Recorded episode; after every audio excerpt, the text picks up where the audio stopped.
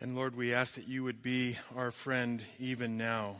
Lord, a friend is not a buddy, it's not someone that we can necessarily joke around with, but a friend is someone who will help us in our need. Lord, I pray that you would help us in our need right now. We need to hear your word. We need to have your word applied to our hearts so that it might be shaped and molded and, and brought back into shape as you initially created us. God, I pray that you would open our ears and open our hearts so that we can love you better. We love you, Jesus. Amen. In August of 1984, at the top of the longest and steepest hill on planet Earth, my dad and I and another dad and his son stopped. The other 12 year old who was with us flat refused to take another step. Instead of finishing the hike, which would have been a mile or so and much less arduous ground, he wanted to turn around and go back to the cars. My dad offered to hike the rest of the way to the campsite, drop his pack, come back, get the boys' pack, bearing his burden so that it would be easier for him to get there. Instead, we had to walk all the way back to the cars. Now, we stayed in the Sierras that week, but we did just driving camping, car camping. We fished, we camped, and I fumed. I was completely unwilling to forgive that wimp who bailed out on my last chance to have a 50 mile hike before we moved to Indiana. I, unlike my dad, refused to bear his burden. And though I do remember catching fish, I also caught the sickness that week of unforgiveness. Paul knew things like this would happen. That's why he gave us Galatians chapter 6. Starting in verse 1, Paul writes, Brothers, if anyone is caught in any transgression, you who are spiritual should restore him in a spirit of gentleness. Keep watch on yourself, lest you too be tempted. Bear one another's burdens, and so fulfill the law of Christ. For if anyone thinks that he is something when he is nothing, he deceives himself. But let each one test his own work, and then his reason to boast will be in himself alone and not in his neighbor, for each one will have to bear his own load. Now, fortunately for me, on this very specific issue, I long ago forgave him. And at this moment, I am actually very thankful for the experience because it gives me a great sermon intro. That was, you got it. Good. You got, maybe, maybe you just need a month of prayer meetings to remind you to laugh at my dumb jokes. I don't know. But as with you, there are moments in my own past that I remember and they still cause my blood to boil. There are unkind comments, rude rejections, and just flat sinful harm that have been done to me and to my family. And when I remember those, I don't want to forgive. I want to give them a piece of my mind. I want to tell them off. I want revenge. Now, if you can't identify with any of that, then you should probably leave now. Because what I want to talk about tonight is how you and I go about allowing Christ to change our hearts so that you and I are no longer held prisoner to the soul poisoning cancer of unforgiveness, or worse, the AIDS of spiritual life, self centeredness. Now, the cure for these diseases is making burdens lighter for others, lightens your burdens. You want to be cured of unforgiveness and self centeredness, then make other people's burdens lighter. Let's examine Paul's prescription for spiritual cancer, he starts in the first part of verse 1. He says, Brothers, if anyone is caught in any transgression, you who are spiritual should restore him in a spirit of gentleness. Paul begins his passage here with a reaffirmation of his affection for the Galatians. He calls them brothers. He isn't talking to strangers, and he's not talking to non Christians. Paul is talking to family. He's talking to you and me. The transgression he, he mentions here is any embarrassing sin that you might fall into, the sin that you get caught doing. This could be looking at internet pornography. This could be gossiping. This could be letting yourself get distracted by anything, quote unquote, good that keeps you from doing what you know that you really ought to be doing. So, the obvious question at this point then is who are these spiritual ones? Who are the ones who should restore the one who is sliding back into the fellowship. When we're answering this question on who the spiritual one is, we have to be very careful not to fall into either one of two traps, equal and opposite errors. First, we need to say that the spiritual are those who have a relationship with Jesus. They are the saved. They are they they could even be a brand new Christian and that person will count as the spiritual one that Paul is talking about. Because the first error when considering who should be doing this restoring of the fallen brother, the first error is that you might believe I can't match up. I can't be the one who restores anybody. I don't have all the answers, and goodness knows I don't have my life right either. Now, if you believe that, that is a lie that Satan wants you to believe. That is what the enemy of your soul is trying to convince you of. And the solution to this lie, to this problem, is to preach the good news to yourself, just like we say every week, and hopefully you are doing every day. How then, in this case, do we trust the promise of God for you in Christ? Well, we look no further than Romans 15 14. Paul writes to a group of Christians whom he had never met. And Paul writes to these Christians and he says, I myself am satisfied about you, my brothers, that you yourselves are full of goodness, filled with all knowledge, and able to instruct one another, to build one another up, to edify one another. This idea that we're talking about, I think, is exactly what he's referring to here in instruct to restore one another to fellowship with God and our brothers. Because this is true, because it is the Spirit who works in you and through you to restore your fallen brother and sister.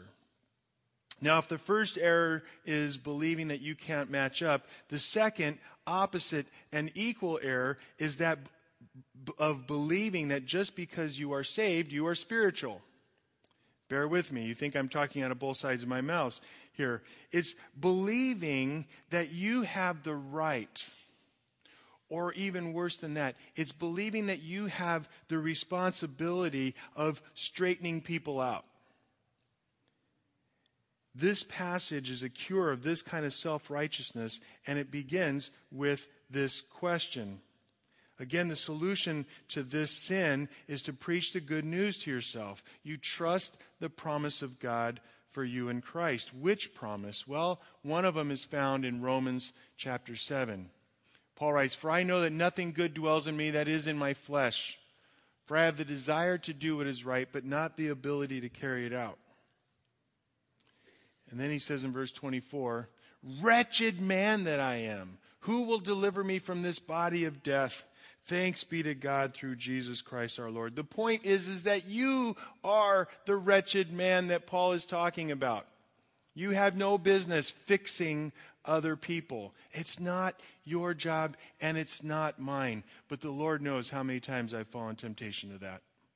Walk out of seminary, you get into your church, and all of a sudden you think that you have to fix everybody. Oh my goodness, did I have a rude awakening? But you know what?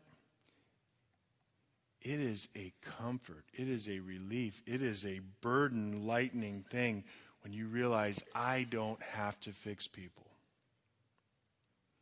So then the question is how do we go about this restoring? How do we go about helping people back into the fellowship if it's not, quote unquote, fixing them? Well, a couple of thoughts follow this question. The first is we must go into the situation in which we are to restore somebody desiring that brother or sister's growth. The Bible calls this edification. Every situation you go into where you wish to confront a sin, the first thing you have to have in your mind is you want to help this person be the best version of themselves that they can. You want to build up the kingdom. You want to build up your fellow soldier in Christ. The one who, when you fall away a bit, is going to come and get your back. And if you have that attitude of, I am here to help you, I'm here to help you along while you are hurting with this, then you will be able to help them seriously.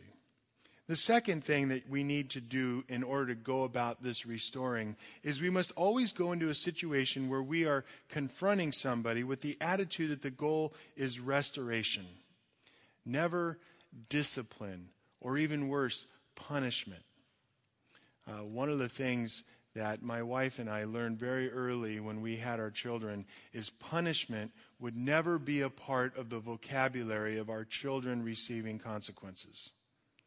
Because when you punish, you're trying to hurt them. Punishment should never be a part of that. Discipline, perhaps, but when you are called alongside of someone to shepherd them, to restore them to full fellowship with God and their brothers and sisters in Christ, the object is always restoration, not disciplining or punishing them.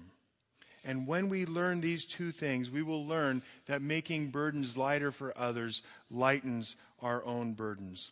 Restoration is the goal of all Christian confrontation. If you remember that alone and forget everything else I'm going to say, that will help you to glorify God and live with an enormous amount more of peace in your heart. But Paul continues, the rest of verse 1 is that we need to keep watch on ourselves lest we too become tempted. Notice that Paul knows that the people that he's talking to, both in Rome and in Galatia, are sinners. We too are vulnerable to temptations. Maybe not every temptation, but temptations nevertheless. Every one of us is tempted by something. And that's where this gospel promise comes into play. One of the greatest promises and all of the good news of Jesus Christ for you and me is 1 Corinthians 10:13. No temptation has overtaken you except that which is common to man. And God is faithful. He will not let you be tempted beyond what you can bear, but when you are tempted, he will also provide a way out so that you can stand up under it. 1 Corinthians 10:13. Yes, I memorized the NIV, not the ESV. Sorry. But here's the point this verse does not mean that everyone has every temptation. Instead, it means that we are all affected by temptation.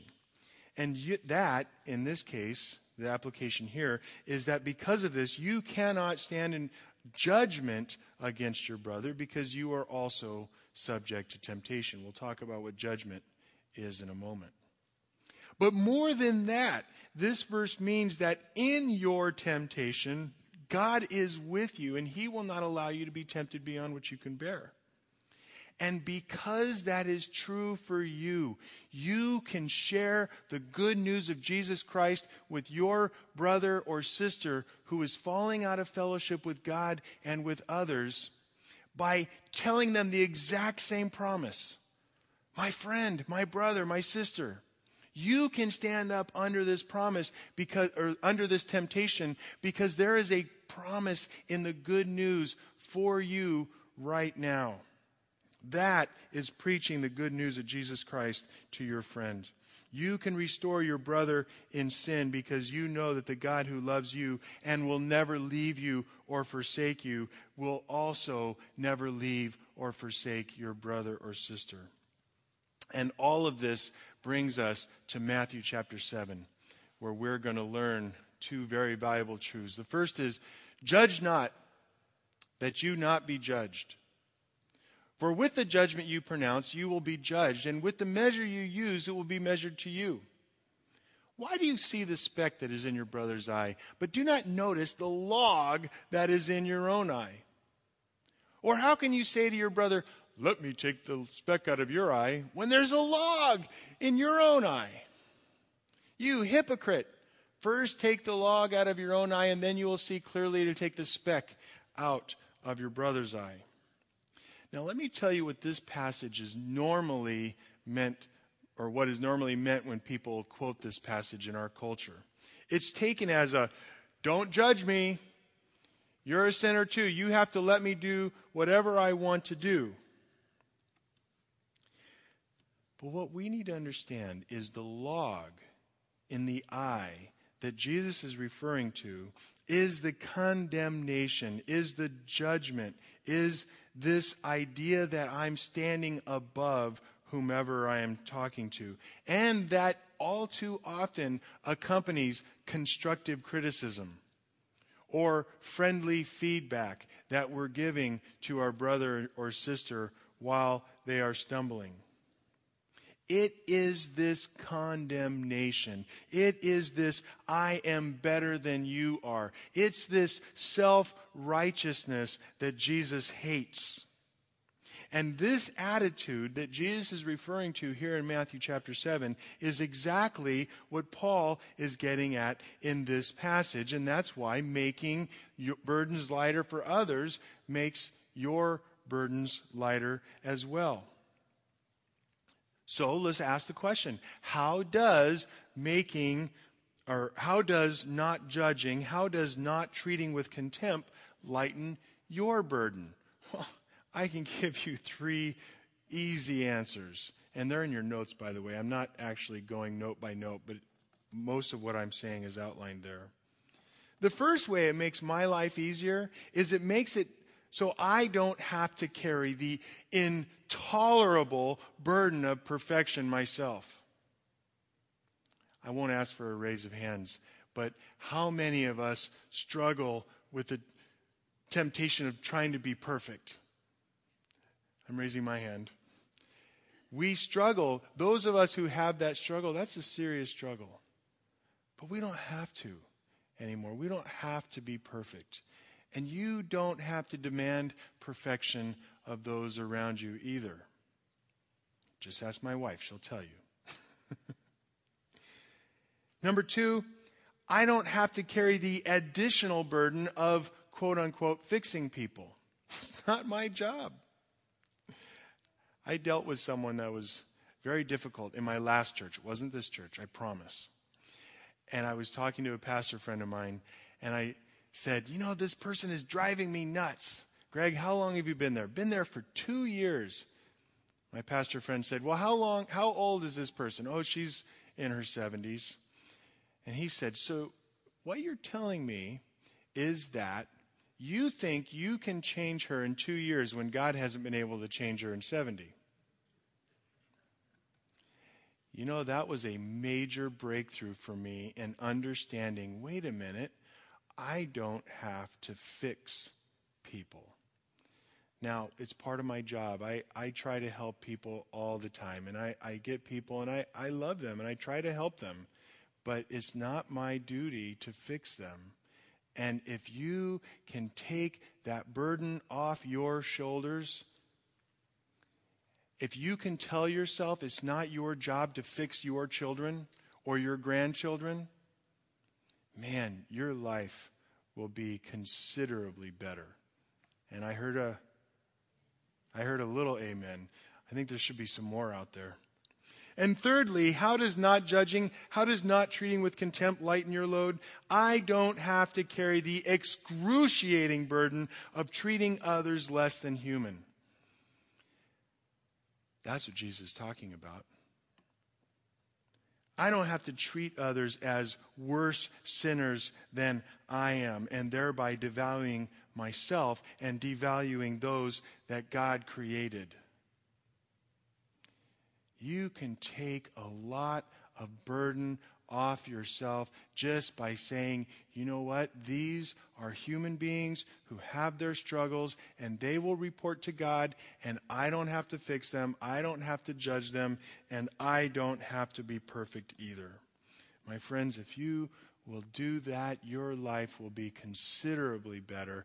God will be more glorified, and perhaps you'll be more successful in helping to restore people, as Paul lays out here.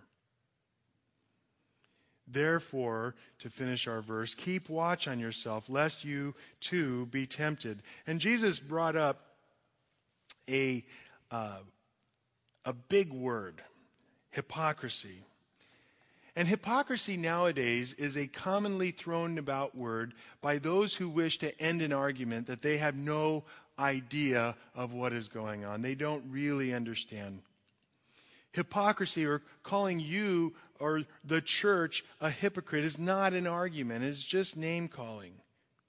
But it is true that hypocrisy happens all too frequently, and so Paul, here as well as Jesus, warns us not to be a hypocrite.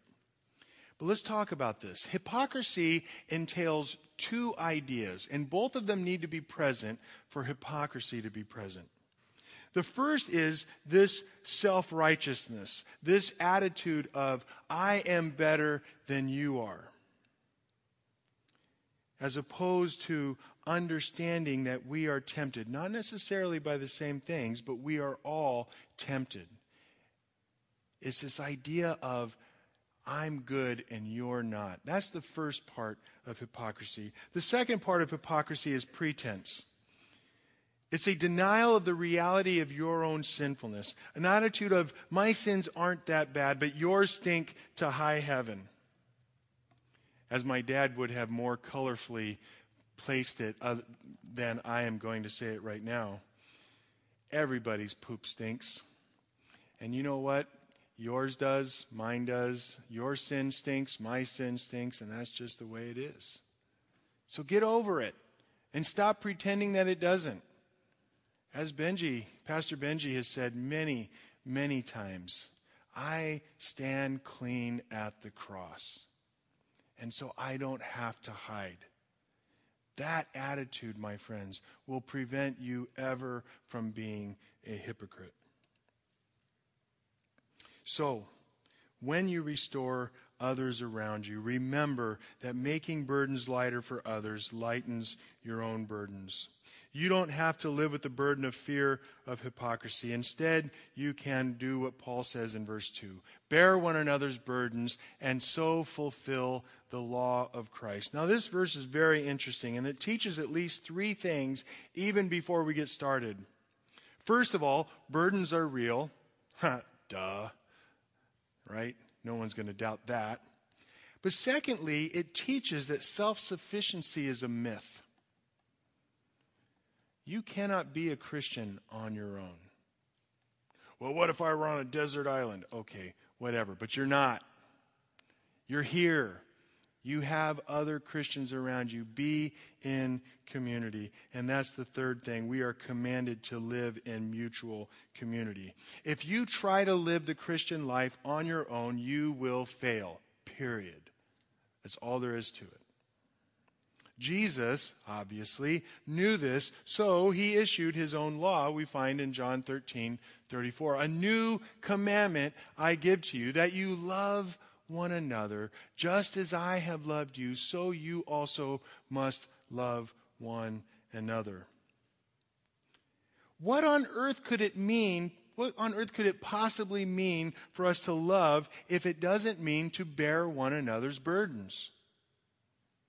If it doesn't mean that we must restore anyone caught in any embarrassing sin? Why is it that love is equated with bearing one another's burdens? Because bearing with one another's burdens, others' sinfulness, others' temptations, others' transgressions is difficult. People get grumpy over silly things. People are weird about all kinds of things. People are sinful. Yes, we are. It takes real love to get past these and bear our burdens. But the question is do you want an easy life, free from all the burdens that people have, all the stinkinesses, and just live floating on a cloud? Or do you want a good life? Only by loving those who are around you, only by making burdens lighter for them will you find your own burdens lightened. It won't be easy. C.S. Lewis put this very clearly in a paragraph that I love to reread. C.S. Lewis says, To love it all is to be vulnerable. Love anything, and your heart will certainly be wrung and possibly broken. If you want to make sure of keeping it intact, you must give your heart to no one, not even to an animal. Wrap it carefully round with hobbies and little luxuries. Avoid all entanglements. Lock it up safe in a casket or coffin of your selfishness. But in that casket, safe, dark, motionless, airless, it will change. It will not be broken. It will become unbreakable, impenetrable, irredeemable. Add to this far worse problems that we have 50 years after he wrote this. It's not just hobbies, it's, it's everything in our culture breathes you being your own person, you being on your own, you being self sufficient. When Paul calls us to restoring others around us, he calls us to a difficult task. He calls us to step out of our casket, out of our coffin, and involve ourselves in the possibly heartbreaking activity of loving one another. But this activity is entirely worth doing because making burdens lighter for others lightens our own. Then he continues in verse 3 he says, For if anyone thinks he is something when he is nothing, he deceives himself. Remember in verse 1, Paul called on the spiritual, the pneumatikoi. Yeah, every once in a while I throw out those Greek words because it sounds fun. And I know there's about four people in here like that. The rest of you, just forget I said that. He calls on the spiritual to restore their brothers. These are the people who are controlled by the Spirit as opposed to the flesh. Now imagine yourself just for a moment, because this would never happen at Grace Baptist. I know this is absolutely impossible, but just kind of pretend with me just for a moment. Imagine there were a group of people in the church who thought of themselves as spiritual man, that, that, that would be a hard thing to live up to. That, that would be a heady thing to have that kind of attitude. A person who is striving to match someone spiritual they saw outwardly could be very tempted to think that he is something, like Paul is warning us against here.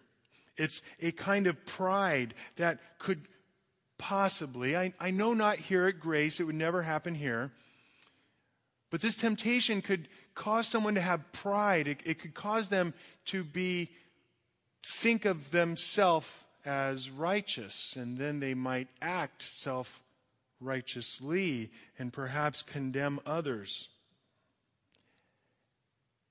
That person is deceiving themselves. That person who imagines themselves above anybody else is deceiving themselves. What does that mean? It means they're lying to themselves. But don't we do this all the time? Don't we think, don't we sit thinking about someone who has hurt us? And we start brooding and thinking of all the ways that they're inferior, that they're not really Christian. They couldn't be Christian if they were doing that kind of thing. Don't we sit and think about someone who has harmed us?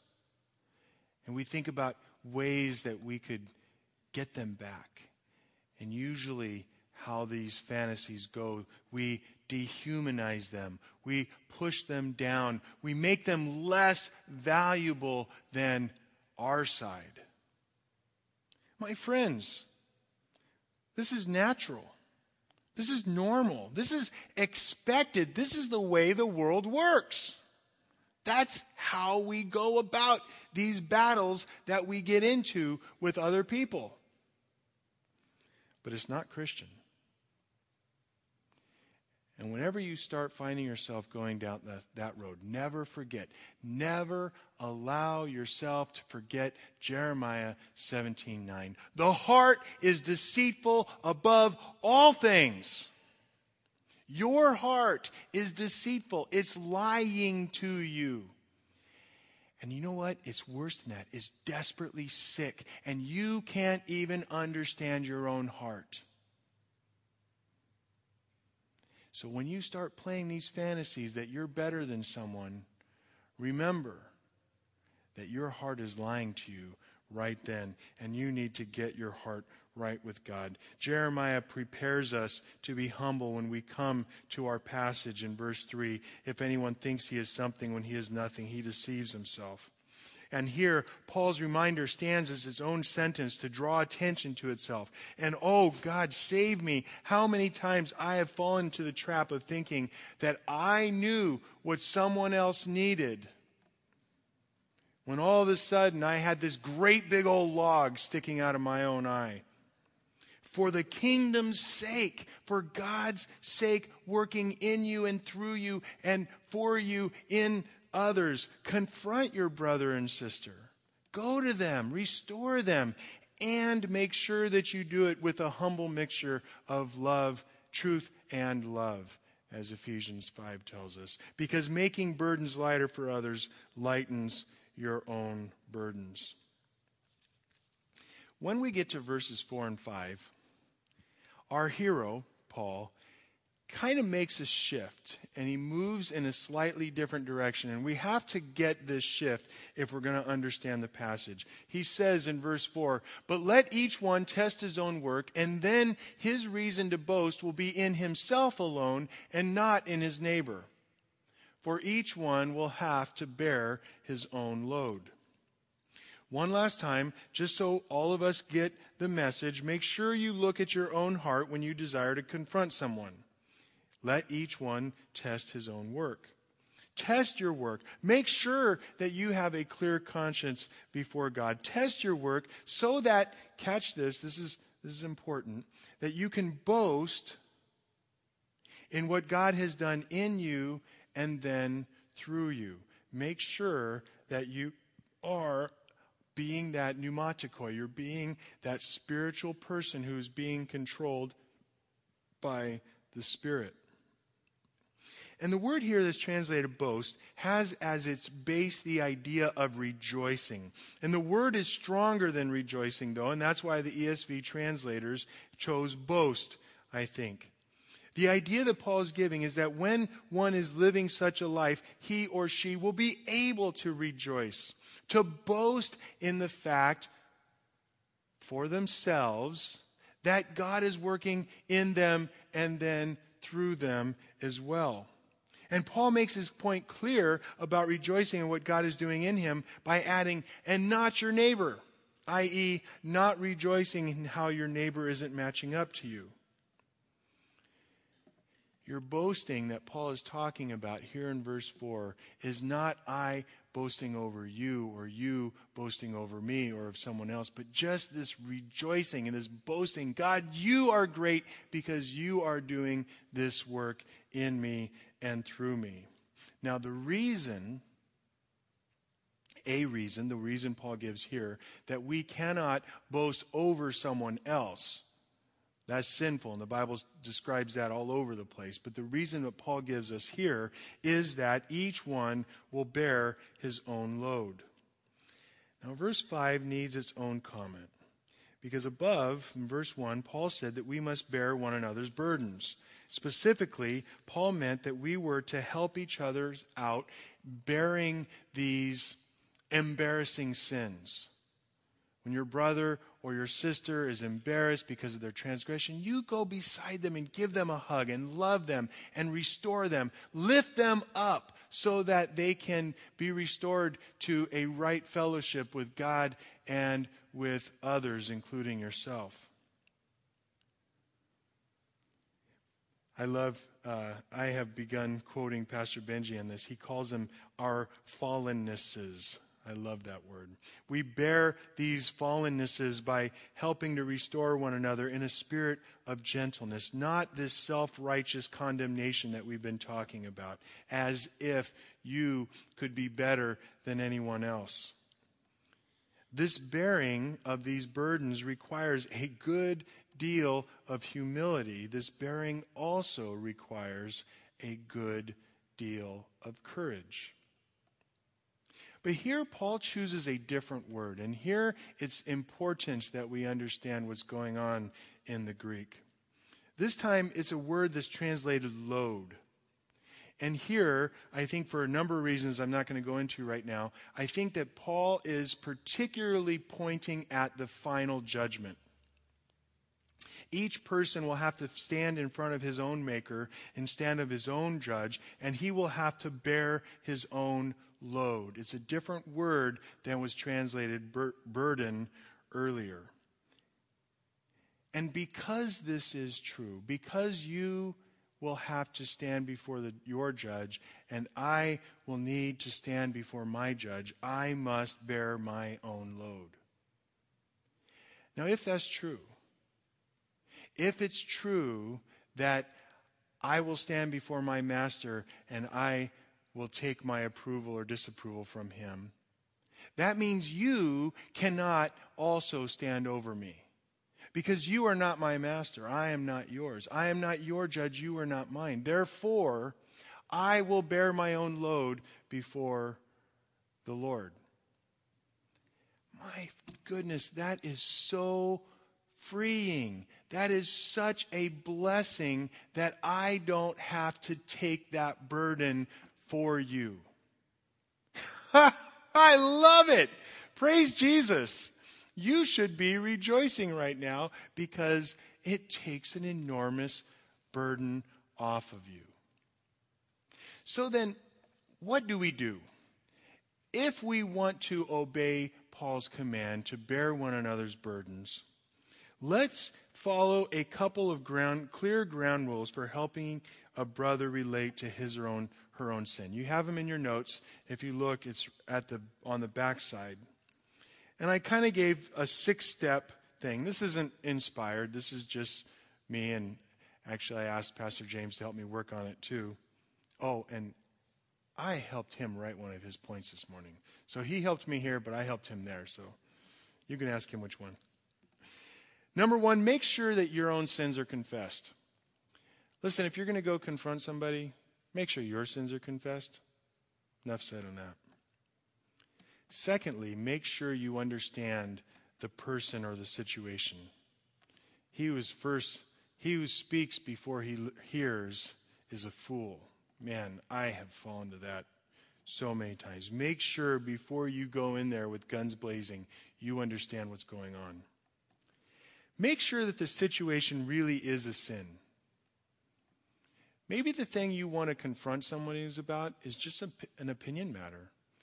You just don't like the fact that they know for a fact that orange is God's favorite color. You know, if you want to confront a sin, make sure you have a Bible verse. And make sure not only do you have a Bible verse, but make sure that Bible verse means what you think it means. This is why, by the way, Jesus says in Matthew 18, take a witness along with you. Number four, make sure you want what is best for the person who's in front of you. Make sure you are really desiring their restoration, that they become a man or woman of God that brings glory to Him, and not just trying to accomplish your own personal agenda. People will see through that faster than a pane of glass. Fifth, make sure you're not trying to protect your own pride. That's a tough one. And then number six, this is one that I spend a lot of time working with couples who come in for counseling. Make sure that when you're confronting your spouse or your child or whoever else, make sure that you are communicating love both in how and when you're confronting them. If you confront them on some sin that they're doing while they're doing the dishes, guess what? You're, they're not going to receive it very well. Make sure you do it when they are in a place that they can receive it. So do the dishes for them. I heard my wife say amen. no, she didn't. She's a good girl. Boy, I'm picking on her tonight. I'm going to have some answering to do tonight, aren't I? my friends, this is a place where you need, you and I, we need to be better. Take this sheet home. If you have any questions, please do call and I will love to talk to you more about it because I am not perfect either. But let's pray now. Lord Almighty, I pray that we would be men and women who are about making burdens lighter for others. And God, I pray that you would be glorified as you work in us and through us for our good, for your glory, and for the growth of your kingdom. God, bless us tonight and this week so that we may indeed be a blessing. In Jesus' name. Amen.